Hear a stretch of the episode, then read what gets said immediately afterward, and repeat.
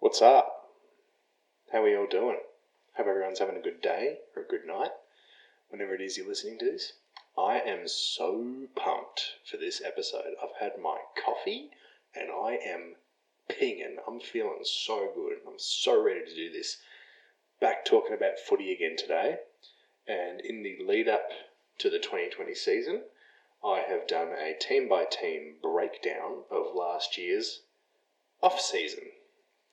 So I've, I'm mostly going to talk about the trade period, and I'm talk a little bit. I'm not much of a draft guy. I'm going to talk a little bit about the draft. I'm just going to talk mainly about each team's first one or mostly one, sometimes two or three first picks to the best of my abilities.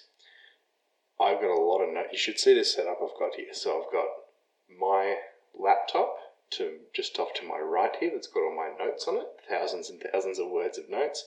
I've got the Mac in front of me that's running um, GarageBand, which is what I'm recording with. And then I learnt from last episode, I've got my water here ready to go for when my voice inevitably kicks in.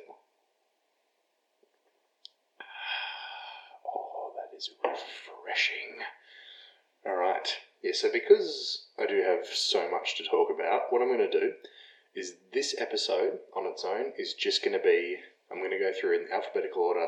This is just going to be the first nine teams. Right? And then the next episode, which will come out in a few days or so, will be the next nine teams. Alright, that's how I'm going to do it. Alright, I've this intro is way too bloody long, so I'm just going to get into it. Let's do it.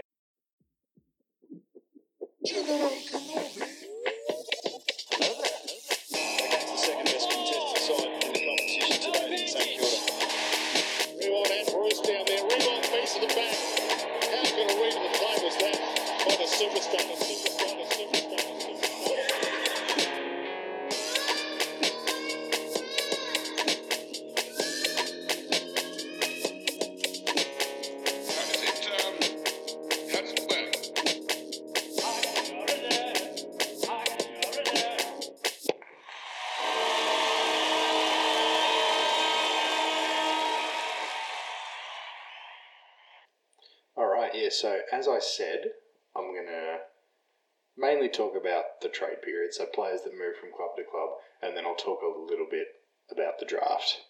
Uh, for those who might not be fully versed in the world of AFL, the trade period is a two week block very early in the off season where players are traded for other players or for draft picks from club to club. And then how the draft works. So the team, so there's rounds in the draft. Pick that the team that finished top, team that won the grand final, is the last pick at the end of each round. Team that finished on the bottom of the ladder is the first pick in each round. So Gold Coast finished on the bottom last year. They had the first round of the draft pick. Richmond won the grand final. They had the last round. They had the last pick of each round of the draft. But then there's also like 80% of picks get traded and chopped around and move all over the place. So it's never like one, two, three, four, five. So like it's it's all over the place. But that's how it works. For those who don't know. All right. So going through alphabetically, first up we have Adelaide. Um, there was pretty much just a max exodus from Adelaide, which was inevitable, really. Like they, they they've brought in Billy Frampton, who's a handy tall, I guess. I don't know a lot about him, but they lost pretty much their entire main list. They lost Betts, Jenkins, Jacobs, Greenwood, Ellis-Yolmen, and Keith. Right, they're just the big names that left the club. Um, they they're hitting the draft hard in the next couple of years, like big time. Uh, their their first pick this year, they picked up Fischer McAsey, which is just a great name. Fisher is spelled F I S C H E R, which is awesome. I love that. Um, so he's a he's a tall defender, so he's probably there to replace Alex Keith. They would hope. There's obviously a lot of other replacing they need to do, but they've got lots of picks. They had lots of picks this year's draft.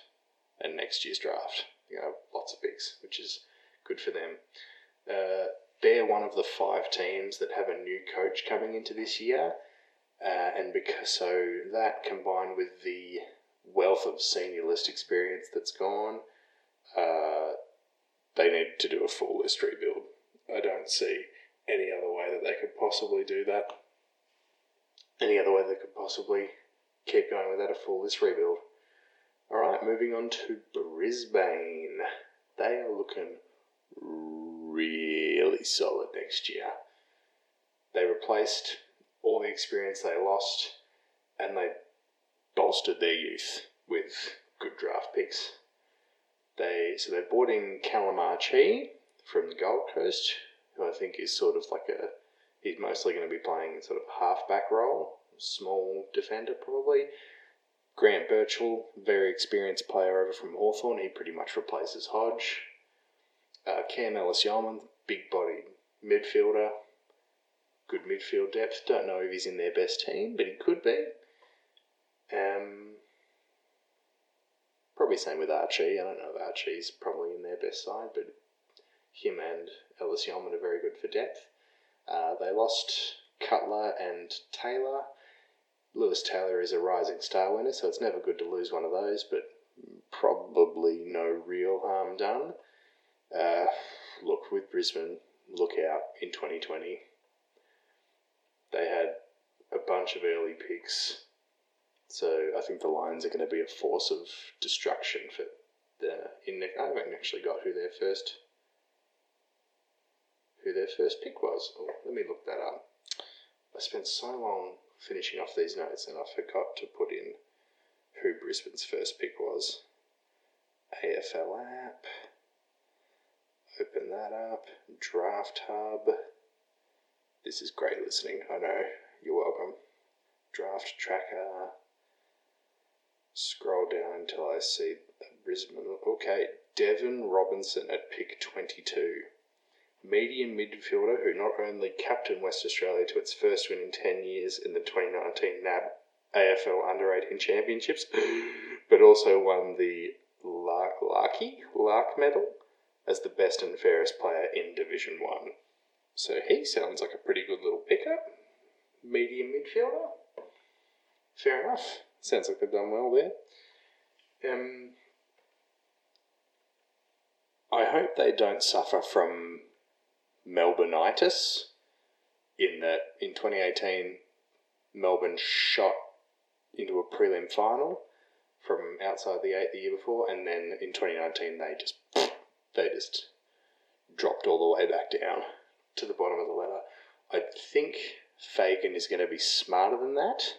He's not going to let that happen, but because of how well they did do in 2019, their 2020 fixture is looking a little bit tough. So I still predict a top eight finish for them, but probably not top four like we saw last year.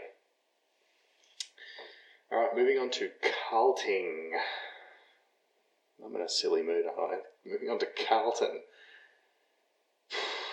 Oh dear, oh dear. It would have been really extra super embarrassing if they hadn't picked up Jack Martin in the um, in the preseason draft because they couldn't get him or Papley in the trade period, which made them look a little bit silly. But you know, I guess getting Eddie Betts back is all right.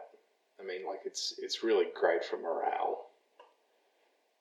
Like seeing him come back through the door is is pretty awesome, and he probably plays one or two solid years. He'll be a good leader down there. Uh, and look, they they they swapped Ruckman for Ruckman. They got rid of Phillips and they picked up Pitternet, Pitter, Pitternet, Pitternet. I don't know from Hawthorn. So you know, tit for tat there. Uh, with their first pick, they got Brody Kemp, so he's a tall who can play at both ends. Given their tall forwards and their defenders can be a bit injury prone, I'm talking to you, Chaz Curnow, you little piece of China, you. Um, or they're getting a bit old. Levi Casboult, looking at you. This is probably a good move, getting Kemp. You know, sort of, you know, they can put him wherever they want, wherever he wants to play, wherever he prefers to play. When, you know, their key position players go down or get old. You know, so that's probably pretty good. They're they're still a young side, but I do expect them to improve in 2020. They're another team that's got a new coach, David Teague. I think he's going to be able to move them up the ladder. They've got quite a few years now of really good draft picks. There, was those pictures that the AFL Instagram page posted during the week of Sam Walsh looking like Jason Momoa, just absolutely shredded. So he's obviously going to be even more dangerous this year. So I think they're going to they're probably they're not going to be in the top eight this year, but I think they're going to be getting close, probably in that sort of maybe tenth to twelfth range, possibly. Would be a good result for them. All right, moving on to Collingwood. They didn't do a whole lot in this, I should say, last year's trade period, 2019's trade period, but this year's going to be all about them they're going to be trying to re-sign De Goey and Darcy Moore. They're going to be relieved that Grundy re-signed, but he is now burning a huge hole in their salary cap. So they're probably going to want to offload more than just James Aish, which is who they got rid of in the trade period. They bought in Darcy Cameron, who's a ruckman from Sydney, and I guess he'll they, assuming they're going to continue with their two ruck style of play with Grundy and Cox. Cameron will be handy if Grundy or Cox go to, especially if Grundy goes down. They're definitely going to want to play Cox and Cameron in the same team. Uh, they're, they're one of a few teams who weren't too fussed with this year's draft. So apparently, this year and next year's draft are not of the same caliber that the last couple of years' drafts have been. Obviously, you know, your first round picks are going to be, there, there are always going to be lots of good players in there, and there'll be lots of other good players that will become good players who are picked up a bit later on. That happens every year. But there are a lot of people who don't rate this year's draft or next year's draft. It seems like was one of those clubs. Their first pick was 40 and they grabbed Jay Rantall, Rantall, R A N T A L L, who's a midfielder. So I guess that's whatever. Yeah, alright. Uh, yeah, they seem pretty happy with their list for the next year, at least. I, I expect them to be around the mark again this year, but they they probably need to hurry they're going to want to be really pressing for the flag big time this year because we don't know how much talent they're going to need to offload or who is just going to leave at the end of the year. So they're going to want to be quick smart about what they're doing. All right, next up we've got Essendon. They're going to be rapt that they got to hang on to Daniher and Fantasia for Daniher, it's probably only going to be for one more year because they're going to do the same dance again with Sydney next trade period. And I think Sydney are going to be a bit cooler this year than they were last year. They were kind of assholes playing hardball. Um, so they brought in Cutler and Phillips, who are both very handy depth players. Phillips being the ruckman from Carlton and Cutler being the I don't know what position he plays from Brisbane. Uh, so given how old Bellchambers is and how young Sam Draper still is, bringing in Phillips as a semi-experienced ruckman is probably a smart move. Uh, they haven't. They didn't have a lot of early picks. They their first one was pick thirty, and they picked up Harrison Jones, who's a tall, skinny forward. That sounds like they're trying to replace Joe Daniher probably a smart move because he's going to be playing in Sydney in 2021. And they really didn't meet most people's expectations last year, so it is really hard to tell how they're going to go this year. Hooker, Hurley, Bellchambers, Zaharakis, and McKernan are all going to be over 30 by the start of the final series this year, and with the likelihood of Daniher heading to Sydney next year, it is hard to see the Bombers' premiership window staying open for very long. So this year is their year to pounce on the cup if they're going to. Their midfield is one of the best in the competition. So they are certainly capable. But this is going to be their last year for a while, I think, because they're so they're doing that. They're doing the coaching succession plan. So this will be Worsfold's last year as coach, and then next year I can't remember who the coach is going to be from next year onwards, but bringing in that new coach will mean that their grand final hopes are going to have to wait at least a few years. It's hard to see that far into the future, but that is normally what happens with a new coach. Unless you're Chris Scott, who just jumps into a perfect Geelong side in 2011 and wins a flag. Um, so yeah, this is their last chance this year for a while. So they better they better buckle up and get it done. All right, Fremantle next. Oh, Freo. They lost all of their outside run. It's all gone. They lost Brad Hill and they lost Ed Wood Langdon, which is not good. They're in a bit of trouble. Not feeling good about Freo this year. So I thought Freo in 2019 was going to be one of the teams who moved up the ladder, but they ended up being just about the most inconsistent team in the whole competition. They they got James Aish and Blake Acres for not much, which is you know pretty good. They won't be unhappy with that, and they can they're going to be hitting the next two drafts. Well, they they they already so they hit this draft big, and they're going to be hitting next year's draft big as well with all the picks that they got for Hill and Langdon, which was a lot. They loaded up big time this year's draft. They had picks 7, 8, and 9. So they got, with pick 7, they got Hayden Young, who's a defender. And then with picks 8 and 9, they got two small def- small midfielders slash forwards in Caleb Serong and Liam Henry. I would expect those three to be playing lots of games this year. So combine them with Adam Cerra and Andrew, Andrew Brayshaw. I get those. I get Brayshaws mixed up. Andrew Brayshaw, and all the other. Oh, excuse me. All the other young players that they've got running through their midfield there.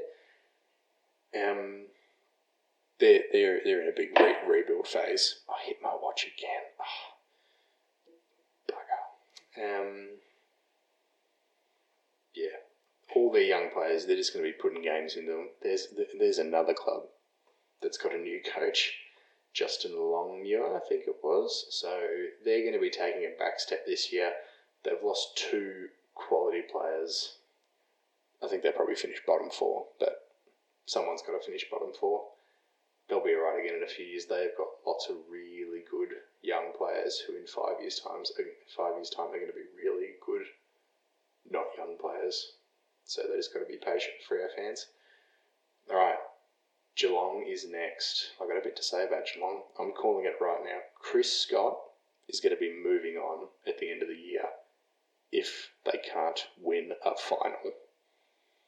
They they are notoriously bad at winning finals since their premiership in 2011. I don't know the stats, but they've played in I don't know, if I had to guess, they've probably played in a dozen finals and they've lost like 10 of them. They haven't done well in the last eight or nine years playing finals. Um, their list, it baffles me a little bit, really. They brought in Jack Steven and Josh Jenkins, who are not young, to a list that already has Stanley, Tuohy, Dangerfield, Selwood, Ablett, Taylor, Hawkins, Rohan, and Blicavs, who are all over 28. Most of those guys are over 30. But I, I moved it down to 28 so I can put a couple more names in, and it makes it sound worse. Makes it sound like I've got a lot of a lot more older players. Uh, it says to me that they're just going for it this year. They're like, let's just get. We don't care how old they are. We're just going to get as many superstars as we as we can shove them into this team and see if we can win a flag. I actually think if they can keep their list healthy, they are as likely as anyone to win the premiership this year. So they got to keep their list healthy. they really, really got to. All these old blokes. Ugh. Kelly was always going to leave. So being able to bolster their draft position with all the picks they got for him was really important, especially given their age problem. Uh, with their first pick, which was 16, they took Cooper Stephens, who apparently is a strong contested midfielder. So, you know, good for them. Um, yeah, they might, like, if they can keep their list healthy, seriously, they're probably better placed than anyone to win the whole thing. But that's it. Like, after this year, their window has got to be closed. Like, half half of their best team is going to be retired in the next three years, and they and I predict with the new coach they'll be in a full rebuild. Um, for, if it wasn't obvious from the um, for the cover by the cover art of the podcast, I'm a big St Kilda fan, really big St Kilda fan. I'm putting it out there now you can expect a little bit of bias and a little bit of extra criticism when it comes to St Kilda. And if that upsets you, you can get over it. I do not give a single shit. So that's what I think about that. Um, so when it comes to the Jack Steven trade, um, I'll talk a little bit more about it in the next episode when I get into St Kilda. But if he can get back to full fitness and full ability, he just about replaces Tim Kelly. Like he won four best and fairest at the Saints for a reason. So then Geelong got him for. I'm, I'm going to get into it when I talk about St Kilda, but they got him for nothing. So he could be a real big win for Geelong if he gets back to his best because he's only. I think he's only 28.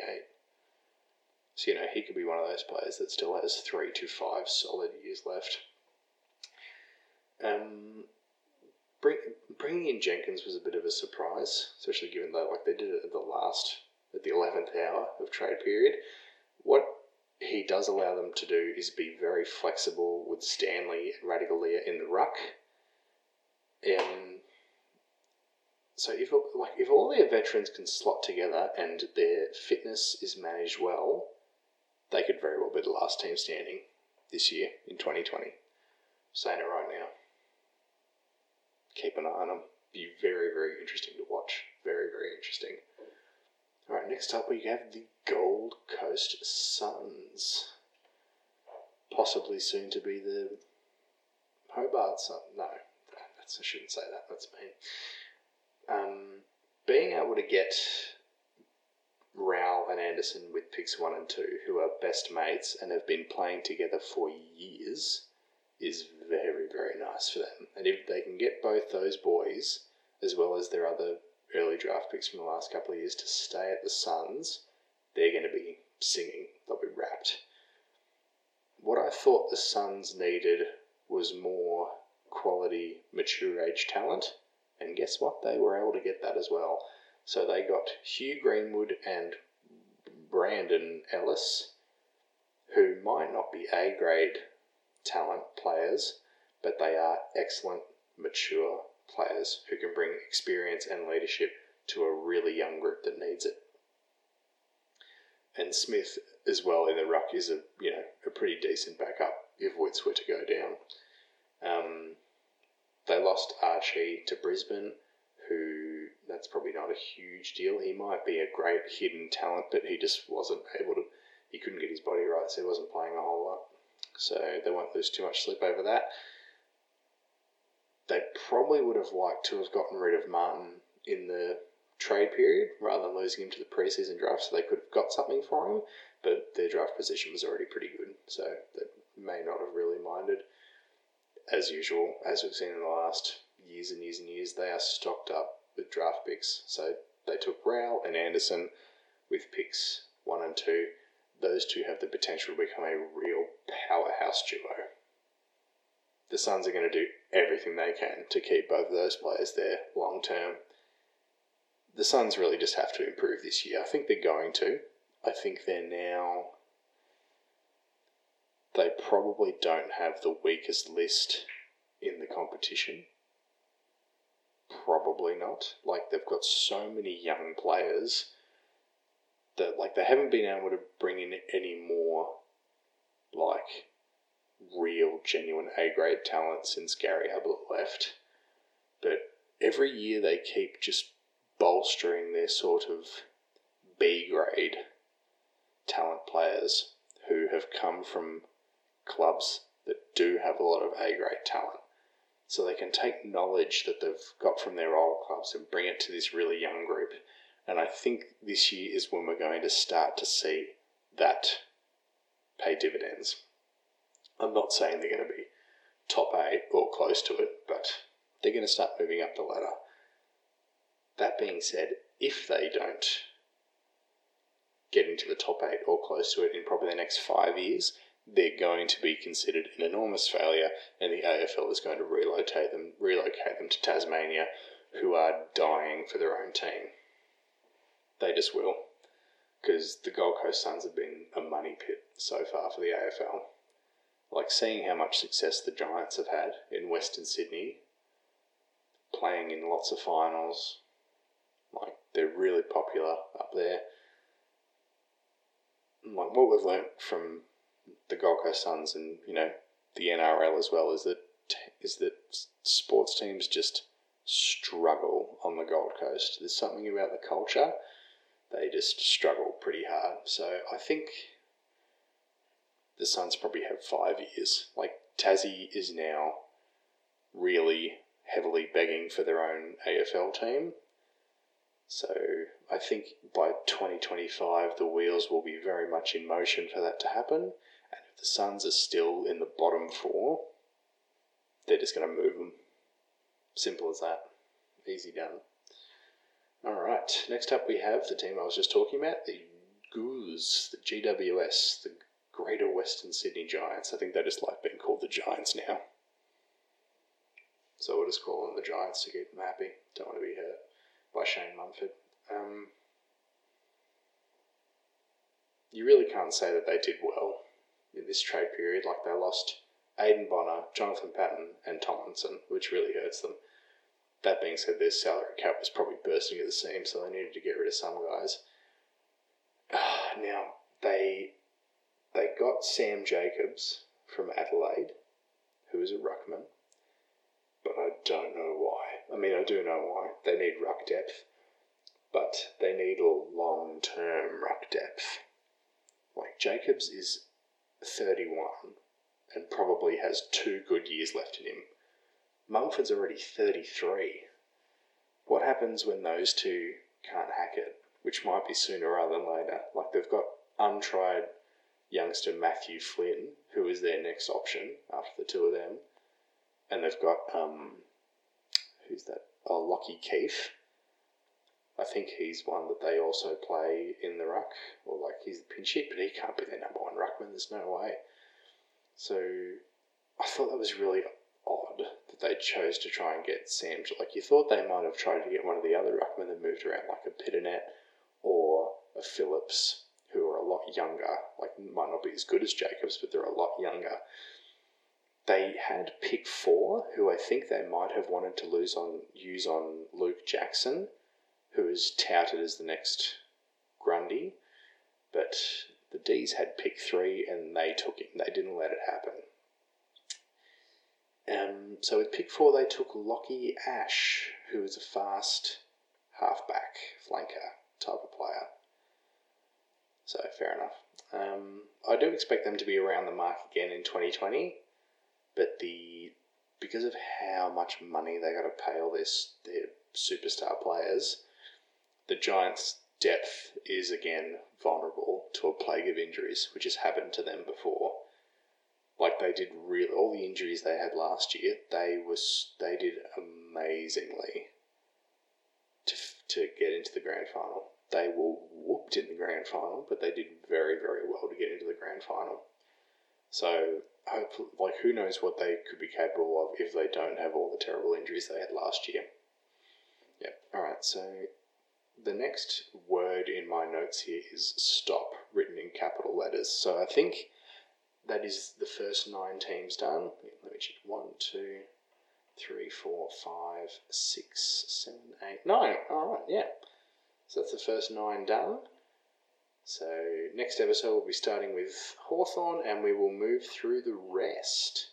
And after I've gone through them all, I'm also going to sort of just break down who I think won each of the big trades and which team won the whole week and who's going to be the recruit of the year. So can look forward to that in the next episode. All right. I really enjoyed that. I had a lot of fun. I hope you guys liked it too. All right. I will see you next time. Bye bye. See ya. Bye. See ya. Bye.